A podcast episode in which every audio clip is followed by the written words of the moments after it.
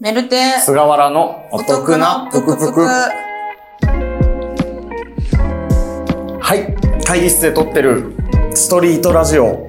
メルテ菅原のお得なぷくぷくは毎週日曜日更新。皆さんのお得を集めて、それをシェアして、ハッピーになっていこうという番組です。今週も山さんが来ております。メルテです。え？下手かいや、下手まあ、か？下手というより、あんま呼びたくねえなって。いやいやいやいや、はい、改めまして、山良よろしくお願いいたします。ありがと今週もよろしくお願いいたします。なんか不思議なもんですよね。本来喋れば喋るほど距離って縮まるもんだと思ったんですけど、遠ざかってる気がするんですよう。いやね。いやいやいやいやいや。地面見ながら行きましたからね。いやいや、人と目合わすのちょっと苦手だから。まあいいよ。だってラジオ聞いてる人とかわかんないし、目線とか。いいよ。大丈夫ですか？なんか、わかんないえ、なんか悪くない？悪くはないですよね仲いいよね。これが8月7日とか8日とかになるんですかね？多分、これが出るのが。そうだね。絶賛夏。なるほどまあ、毎週日曜日にお盆お盆ですよね？多分もうその時期ってどうなんですか？あ、8日自体が。びっくりした。おお盆とか怪談師の人詳しいかなと思って聞いちゃった。全然意識しないですね。でもさ、その辺お仕事めっちゃ増えるとかないの？そのお盆周りに。基本的に階段関係の仕事は、まあ、大体常にありますね。まあ、特に8月、7月が多いよりかは、まあ、どこの期間でもあるんですよ、階段の仕事で需要が。へでそこで活躍できた人が7月、8月のちょっと大きい仕事にあ呼ばれるみたいな。感じ。ステップアップ？雰囲気で、僕が思う雰囲気はそんなはい。は感い。じますよね。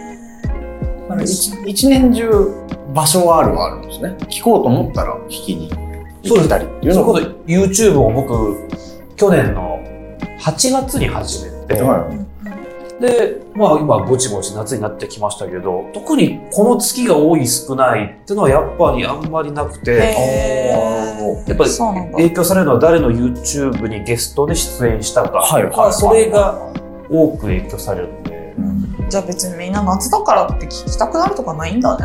ライト層の方とかはやっぱその時期に来るでしょうからその7月、8月にイベントを抑えられる人はライト層も確実に取りに行けるだろうっていう階段師さんを呼ぶんで、はいはいはいやっぱそういう感じになってきますよ。なるほど。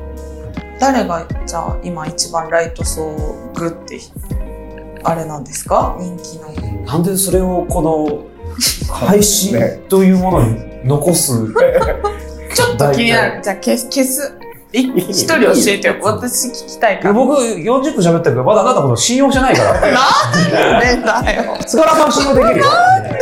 おかしいな。いや、じゃあ。後で LINE で聞きなよ。そっかそっか。LINE してたわ。全部忘れてるよ。まあまあまあまあ。ね、皆さんもどうなんですかね夏、怖い話だと思って聞いてないですから、うちのリスナーは。そうだよね。なんかその、そもそも。今回怖い話会ですよって言ってないから、今回とか前回か。だから急に聞いたら怖いの来たなってなるんだよね、突如ね。ね、今、うん話、お話こうやって聞いてても割と怖かったので、多分、割とみんな通勤とかで聞くんだよね。月曜、日曜配信で、月曜の朝とか多いんだよね。あと月曜の帰りとかね。うん特服のリスナー層どういう感じなんですか？まあ、大体20代後半から30代後半の男女で、男女は五分五分ぐらいでっていう感じですね。みんなだから。やったら月夜とかに聞くんで、だから急にその、そこに怖さがあるのはめちゃくちゃ面白いと思う。月曜からテンション下げていくぞそうそうって。なんか、あの、たいつも二人で話してて言われるのは大体友達の話盗み聞きしてるみたいで楽しいみたいな。あの、一緒に飲んでるみたいで楽しいとか。そんぐらいで聞いてるのに急に怖いんですか？ガチの人来たやんみたいな。急に怖いです。ガチの怖い話のすごい。なるほど。なんかたまたま隣の席盛り上がったらなんか階段喋ってるぜみたいな。そうそうそうそう なるほど、なるほど。だからね、ちゃんとした、なんかゲストっぽいの出すの初めてじゃない？その、テーマ性のあるゲストっていうのがそうそう。岩橋さんの前岩橋さんそうですねで。も、岩橋さんは芸人さんだけど、筋肉会みたいなのに呼んだのよ。ダイエット会みたいな。ダイエット会。そうそう。で、岩橋さんが、あの、まあ、筋肉鍛えてるからっていう、まあ、ちょっと派生で呼んだから、まあ、芸人として呼んだって感じじゃないんだよね。なんか、俺は変なおじさんになりたいって言って帰ってきました。芸人じゃないっつって。街の変なおじさんを目指すって言って帰ってたから、まあ、ちょっと難しいゲストって言っていいか難しいとこだった。なんか、あれですか、ご用意いただいたんですか？僕は怖い話をしてもらおうと思って行ったら、じゃあ何も準備せずに行くねって昨日 LINE が返ってきた。昨日だっけ？今日かな？まあ、準備せずに来たっぽい。その場で考えるねって言ってた。会話の延長線上でそれに、なるほどなるほど派生したお話をしようかな。そういうことね。はいはいはい。前回のお話も、そういうこと霊だ。感っていう部分があった。はいはいはいはい。そっか。じゃあ普通に会話してたら始まるスタイルが好きなの普段から。うん。なんかその方がお互い構えないというか、はいはよ僕よくでもコメントでも言われるんですけど、やっぱ飲み屋でお兄ちゃんから声話聞いてる感じみたいい。はいはいはいはいはい。コメントよくいただくので、まあそういうのを目指してますね。なるほどその方が嫌っすね。なんか怖さが。え、そう、なんか構えてたいよね。怖い話されますって言ったら、お化け屋敷行くぞみたいな。ガード固めてたいよね。うんできれば。スッと始まるの怖いから。もうガードないとこもうボディーブローし。やだなまさに、だってこのラジオのリスナーにとってもマジでその状態になってるってね。電車の中とかで夜さ、終電に乗っててさ、最近ちょっと終電とか人少ないじゃん。それでこのラジオで怖い話されるのが無理なんだけど。なんか。やめるか。あなたが望んだ世界だからね、今、ちょっことこはね。書いとく、ツイッターに終電とかで聞かないでねって。注意事項として書いて。何も言わないでね、うんうん初回はね、うん。注意みたいにしとこうか。うんうん。で、終電で思い出したんですけうど、わぁ、無理？無理？うん。多分あれ、4、5年前かな。1月1日か2日ぐらいなんですよ。そう、先輩芸人の方に、ちょっと飲飲もうぜみたいな感じで声かけていただいて、まあ新年会みたいな感じで。で、行って、で、行ったんですよ。1月1日だ。で、まあ東京とある場所で飲んでて、僕、住んでる場所が結構横浜の奥地なんですよ。で、帰りますって帰ったタイミングで、横浜駅までは帰ってこれたんですけど、横浜駅から乗る電車がもう終電がない状態で、うわーってなっちゃったんですよね。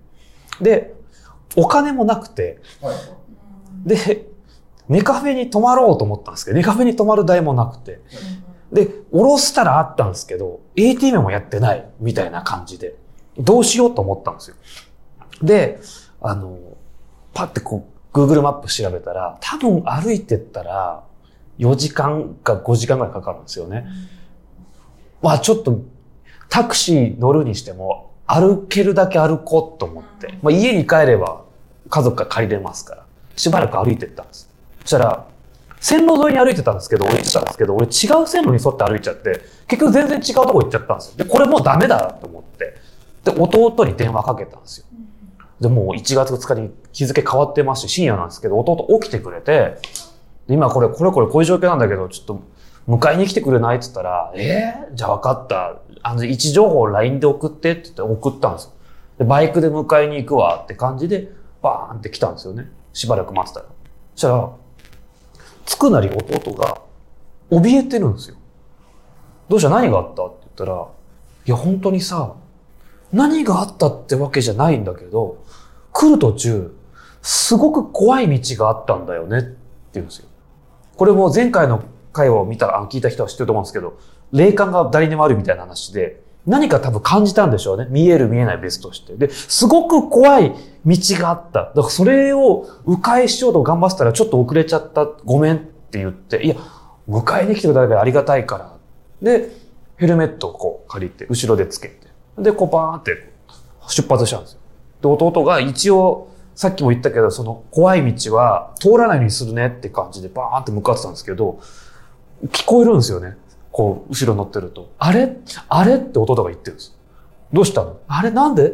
なんで？どうした？いや、どうしてもあの怖い道に行っちゃうって言うんですよ。本当に、いや、本当に、あ、で、で、ここら辺なんだった瞬間、僕、その区間にあった瞬間、すっごく気持ち悪くなったんですよ。吐き気を催して。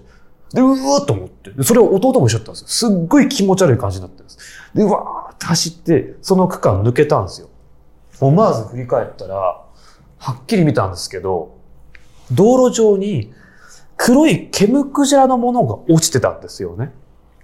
何あれ？と思って。で、あ、ちょっとしばらく進んだら、あの、バイク止めよう、うん、止めるって言って、しばらく進んで止めたんです。いやー 気持ち悪かった。いや、本当に俺も気持ち悪かったと弟も言って。で、お前さ、俺、振り返ってみたんだよ。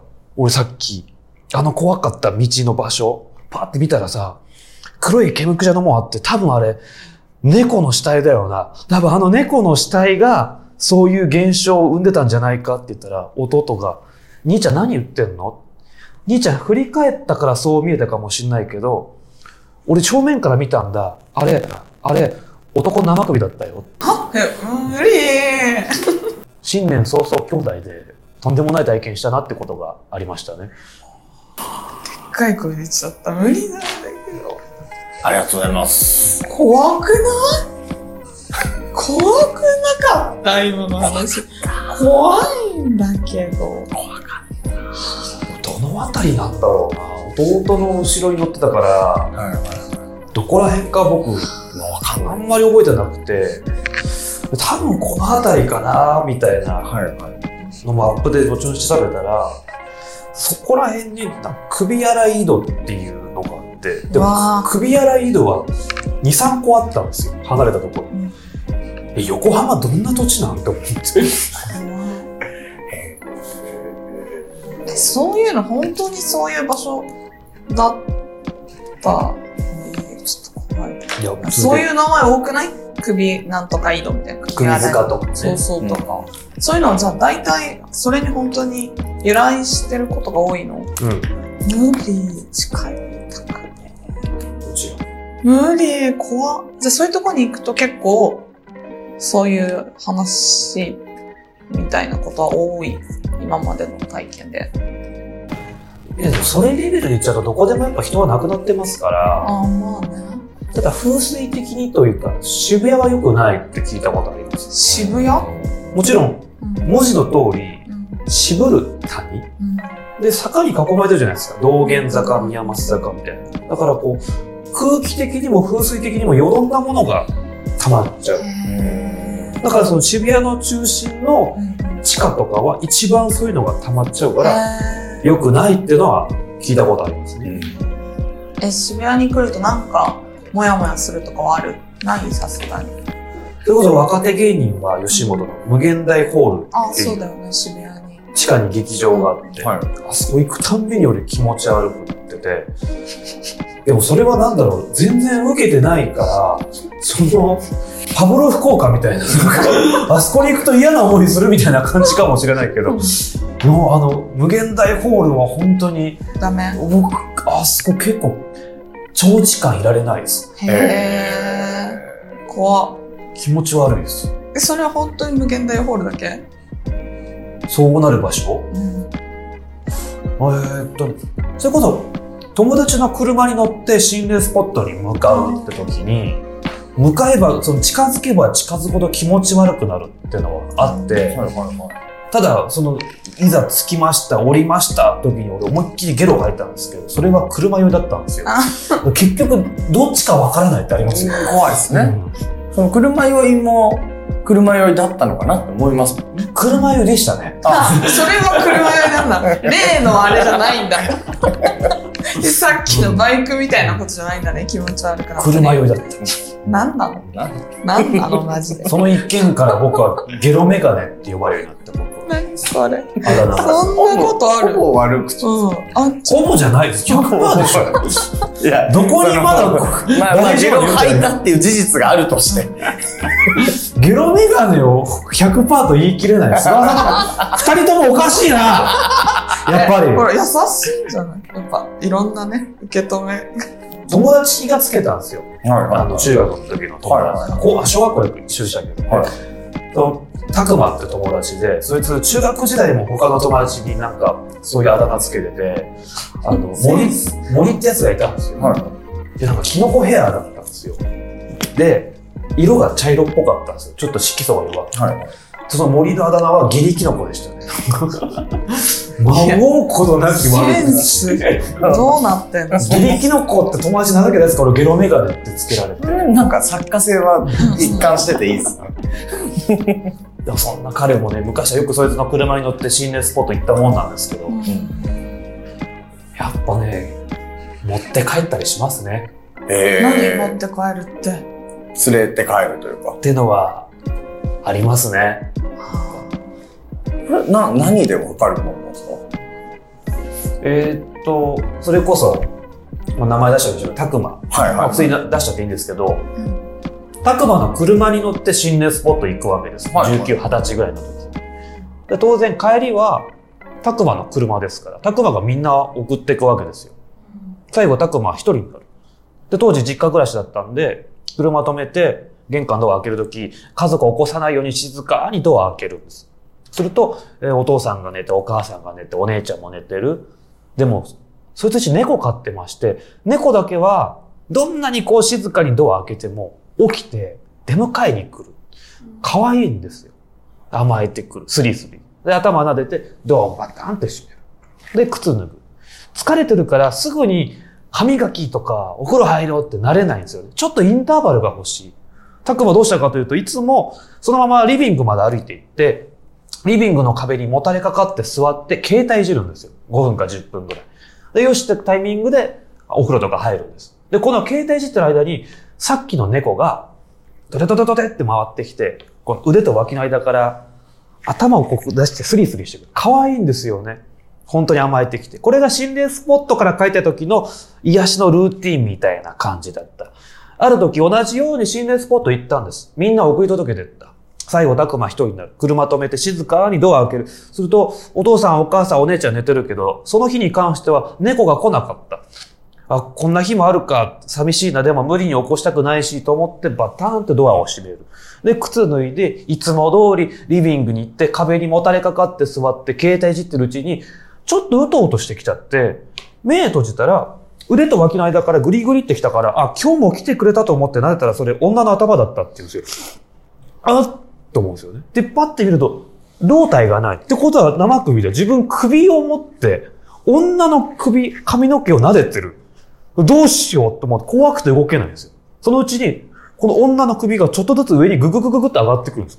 で、グググググってつぶじまで見える。どうやら女の顔、自分側向いてるんですよね。このまま上がり続けたら、きっと自分の顔の前まで来て、目が合っちゃうと思った。どんどん上がってくる。グググググ、グググググ。で、もうとうとう鼻ぐらいまで来た時に怖くて目閉じたんです。バーとうとう女の頭、自分の顔の目の前に来て、息遣いが聞こえる。うわ、どうしようと思ったら、猫の喧嘩の声って聞いたことありますかねにゃーって猫飛びかかっていて、その瞬間、首がスーって離れて、窓ガラス吸い抜けて外に消えてったんですよ。そこを猫がシャーって威嚇してから、ケロって戻って、いつも通り甘えてきて、あ、俺こんなことあんならもう心霊スポット行けねえや。それっきり彼言ってないですね。ねえ。猫飼う猫飼うわ。怖っ。怖いな怖っ。そんな連れて帰ることあるんだね。ある。じゃあ私も結構ハマって巡ってた時は連れて帰ってたのかしらね、そういう怖いってためっちゃ行ってた。大学の時に、大学の先輩の車で、多分、岡山住んでたんだけど、岡山のキューピーの館っていう、キューピーの人形がバーってある廃墟とか、すっごいいろんなとこ行ってた。でも全然誰もその心霊体験みたいなのは帰ったことなかったけど、めっちゃ週2とかで行ってたから、めっちゃ持って帰ってたのかも。なんかメルって強そうじゃないですか。なんか、何にも負けなそうな感じしますね。霊とかにも？なんか守護霊が強いのか、メルティ自身が強いのかわかんないですけど、あんまり幽霊に取り憑かれるとかイメージ。イメージはないですねないよね。自分もわかる、その話は。家族とかもそういうタイプかも。じ何にもわかんないけど、なんか、そういう人いるじゃん、こう、幸薄そうじゃないけど、そういう感じの人はし、心霊体験した人とかも親族にいないし、みんなね、パッと見強そうな人多いね、家族。なんかちょっと調子悪そうでも、悪いものを食べたのかなってあ、感じそうそうそう。なんか調子悪そうに見えないんだよね。昔からの悩みなんだけど。そうね。うん、嫌だね。行かないですか菅原さん。僕でもあの、哲学者って、あの、落合、東中野の方の、そこは一回行ったことがあって、何それ？哲学堂哲学堂かなかそういう公園の中にあって、夜そこに行くと怖いみたいな。へー怖かったですね。多分寒くて。なんか、夏なのにちょっとヒヤッとした感じ。へだなじゃあ、体温で感じるタイプの霊感なのかな？菅原は。体温、基本でいいんだよ。なんで、温度でなんで感じる。人肌で感じてるの？菅原さん。ちょっと違うちょっと、な。ちょっと回して。なんでいるここ怖いわ、怖いわ。なんで誰かに触れてないといけないの？すいません、すいません、笑っちゃった。はいや、でもなんかさっきからこう、何本かこう聞かせていただいてて、い。うん僕サウナ好きなんですけど、はなんかサウナの、あの、ロウリュの後みたいなありがとうございますが出てるんですよね。あの、すごい辛かったんですけど、何？いっぱい、ローリーわかる？いやわかるんだけど、どういう話？みんなやっぱそんなことしてもらって、話すごい辛いし怖いんだけど、終わった後、ありがとうございますみたいな、こうなんか、ちょっと楽しかった。すっきり感そうそう、やっぱあるんですよね。なんかすごい伝わりました。ローリーの後のありがとう。全然しっくりきてないけど、ちょっとラジオ聞き直して、ちうんょっと考えるぞ。俺、ちっちゃい声で言ってるから、ありがとうございました。でもなんか俺、勝手な印象ですけど、はい菅原さん、なんか、話聞くときに、す。はい。なんか話を楽しんでるっていうよりかは、あ、こういう風に表現するかみたいな、なんか、技術的なとこ見て聞いてませんいや、そんなことはないんですよ。そんなことはな、な、ないわけではないとは思うんですけど、いや、でもそもそも多分、こう生で面と向かってこの距離で怪談師の話を聞くことってないじゃないですか。な、なんならこうね、1対2ってことはないじゃない。人生って初めてだし、多分最後だし、そうこんな、この個室？そう。で。こんなは、ここ貸してくれた人一人だ。なんかでもそれはなんか井山さんだからじゃないですかね。なんかその、世界がこう広がっていくのがやっぱすごいわかるんですよ。お話上手ね話入った瞬間からお話上手っていうのもちょっと失礼だけど、それがねすごい楽しいなっていうのを聞いてるっていうか、うん、なんかその、すごいこう考察してテクニックを見てるみたいなことではないですね。すごいめちゃくちゃ楽しいなと思ってるんですでもすごい上から目線みたいに聞こえるかもしれないけどその世界が広がるみたいなこと言っちゃうすが去年よりなんかめっちゃ話し方うまってなってだから去年より怖ってなった。去年何を？あだからテレビとか YouTube のさ。去年はだって緊張したをしてたから。あじゃあ慣れてきた。慣れてきた、ここはそんなに緊張感がない、あの、お二人の、まあまあそうですよね。あの、ムードのおかげでってあるんですけど、僕、まあ今年、芸歴10年目なんですけど、10年目で気づい長い。て、うん。あの、最近気づいたのが、僕、タレント向いてないっていうのに分かるあの、人前に向かないっていうのが分かあれは怪談師歴は何年なの？怪談師歴というか、怪談を喋り始めたのは、2014年か5年ぐらい。それもじゃあ長いよねでも7年ぐらい喋ってるのかな。でも元からずっと喋ってましたからね。ああ、そうなんですね。小学校、中学校。どういうこと怖い話好きそうそうから始まる。ああまあいるよね人前というかは、そう友達同士ではいはい。ねへえで、だから小学校の時は放課後喋って、うん中学も喋って。でもさすがに中3にもなると、ちょっと問題が起きるというか、話すネタがないんですよ。はいはいはいはい。だって別に子供がそう体験してるわけでもないし、2チャンネルとか調べてもみんな同じようなとこ見てるし、その時に友達が、な確実に霊体験起こす方法あったぞって言ってきて、え、何それ？一人隠れんぼって知ってるって言われて、そういう高齢術があるんですよ。当時知らなかったんですけど、確実に幽霊が来るって言われる高齢術。で、やろうぜってなって、やった友達の話があるんですけど、これ、まあ、そのままフルで喋ると、まあ、20分ぐらいかかるんですけど、長いなぁ。まあ、ギュッとしても15分ぐらい。それは YouTube で聞けるんですか？あーえーっと、自分の YouTube では上げる気ないですね。あ、そうなんですね。あの、スリラーナイト、僕が働いてる、働かせてもらってる階段バーのお店の時にええ使うので、へじゃあぜひおた、そこでお楽しみにうんっていうことですね。ーぜひ。えー、すげえ怖そう、それ。怖そうだ。それすげえ怖そう。あでもなんか、ね、これ聞かれてる方が、はい。まあ、やってみたいって人がいるかもしれないので、はいはいはい。やり方だけ教えましょうああ、そうですね。その一人かくれんぼの。か。はいそう、私同い年だからさ、私も友達やってた子いるもん。多分世代同じだから、はいはいはい同じとこで、まあ住んでたとこ違うけど、もうなんかちょい流行りあったんだなって今、変な気づきがあったんだけど。流行ったの2000、2000年代前半ぐらいから、うん。2ちゃんかなんかで急に。はいあの家にうん。夜中の3時に家に一人出ることがまず条件なんですはい。で電気全部消してうん。真っ暗にするただテレビだけつけておく。唯一の明かりなんです。他にもぬいぐるみ用意して始める前にぬいぐるみのお腹を切る。で中から綿取り出す。で代わりにお米詰めていくんですよ。そこにさらに自分の体の一部入れる。血とか爪とか髪の毛とか。入れたとどうするか。切ったとこを赤糸で縫っていってこのぬいぐるみを風呂場とか水場に持って行って水に浸す。ここまでが準備なんです。でこれから一人かくれんぼを始めます。まず、私が鬼、私が鬼、私が鬼って3回言ってから、探すふりして、そのぬいぐるみに、見つけた、そう言って包丁をブスって刺すんです。で、次はあなたが鬼、あなたが鬼、あなたが鬼、3回言う。これでスタートなんですよね。これ夜中の3時に一人でやる。どうやって終わらせるかというと、そこから2時間経った早朝5時になったら、隠れんぼなんでどっかに隠れるんですけど、隠れたとこから出てきて、塩水口に含んで、さっき刺したぬいぐるみのところに戻るんです。で、ブシャーって塩水吐きかけて、私の勝ち、私の勝ち、私の勝ち3回言う。これでおしまいなんですよ。だ簡単に言うと、夜中の3時にぬいぐるみを刺す。2時間隠れる。2時間経ったら塩水かけに戻る。この2時間隠れてる間に、絶対なんかあるっていうんです。あー、無理なんだけど。怖い。だって別に今やり方聞いただけなのにさ、絶対怖いのわかるじゃん。え、ちなみにやったことある？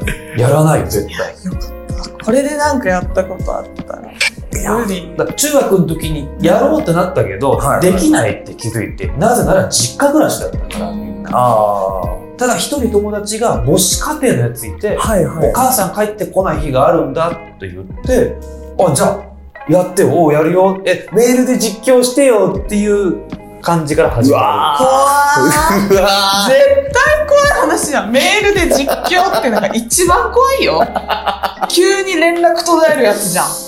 いや、絶対。怖。急に連絡途絶えたの。うわちょっと階段バイ行こう。階段バイ 階段バこう。これは、20分長い。これは聞かないともう、済まないね、気が。え、やばい。そっか、連絡途絶えたんか。生きてる？その人は。やめなよ。やめなよ。生きてる生きてる。よかった。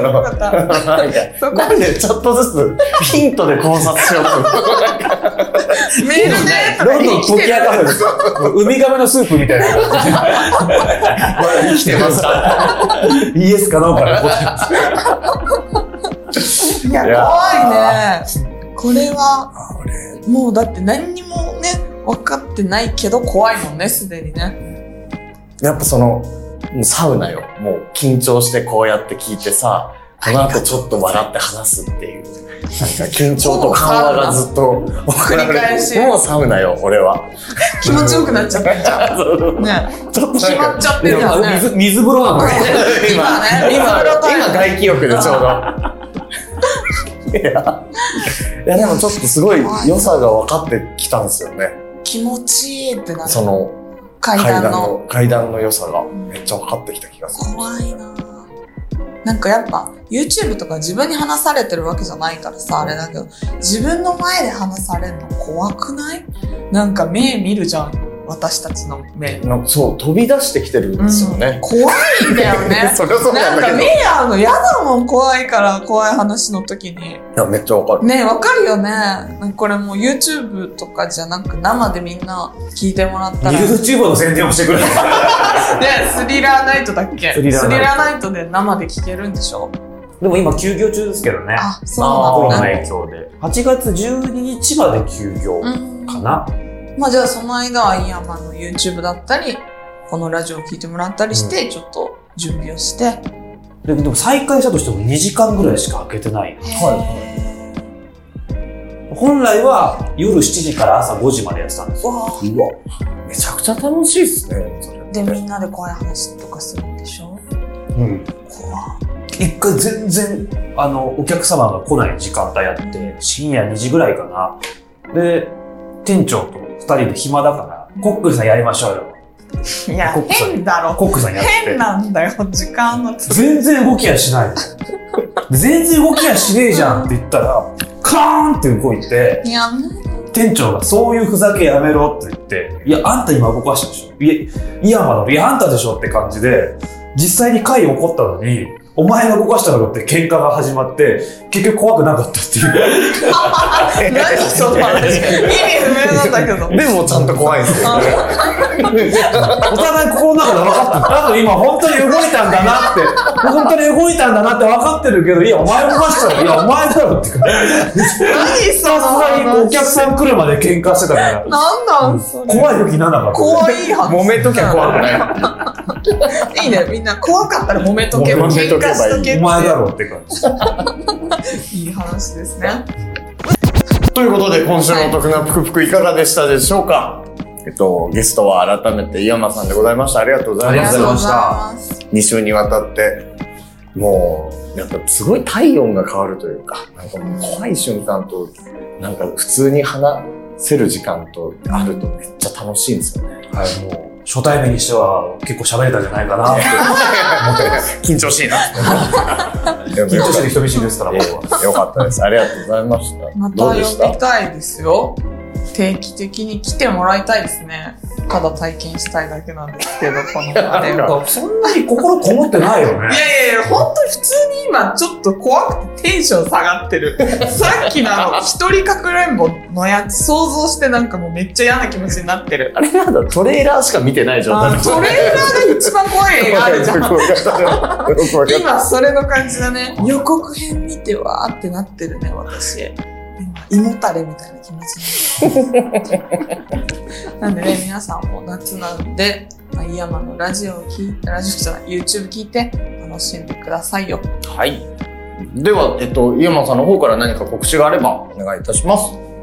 えーっと、最新の告知とかは僕全部ツイッターでやってますので、もし僕の話良かったと気になったって方がいましたら、えー風来坊イヤマで検索してください。はい。えー、イヤマは伊藤の伊に山でイヤマです。よろしくお願いします。ありがとうございます。ツイッターでも、その、イヤマのツイッターね、告知しますので、みんはいな見てください。ロボットみたいになったな、ちょっと日本語ちょっとうまく話せなくなっちゃった。なんで YouTube とか Twitter も全部、そうですねツイッターに貼るので、のでうんトップチェックしてみてくださいトッププのラジオあ、Twitter をね、チェックしてください。では、2週にわたりありがとうございましありがとうございましたありがとうございました。楽しかったです。メルテイスガールのお得なぷくぷくの Twitter アカウントは、アットマーク、TOKU、PUKU、トクプクです。た。今週もここまで聞いてくださりありがとうございました。メルテイと、菅原と、イヤマでした。バイバイ。バイバイ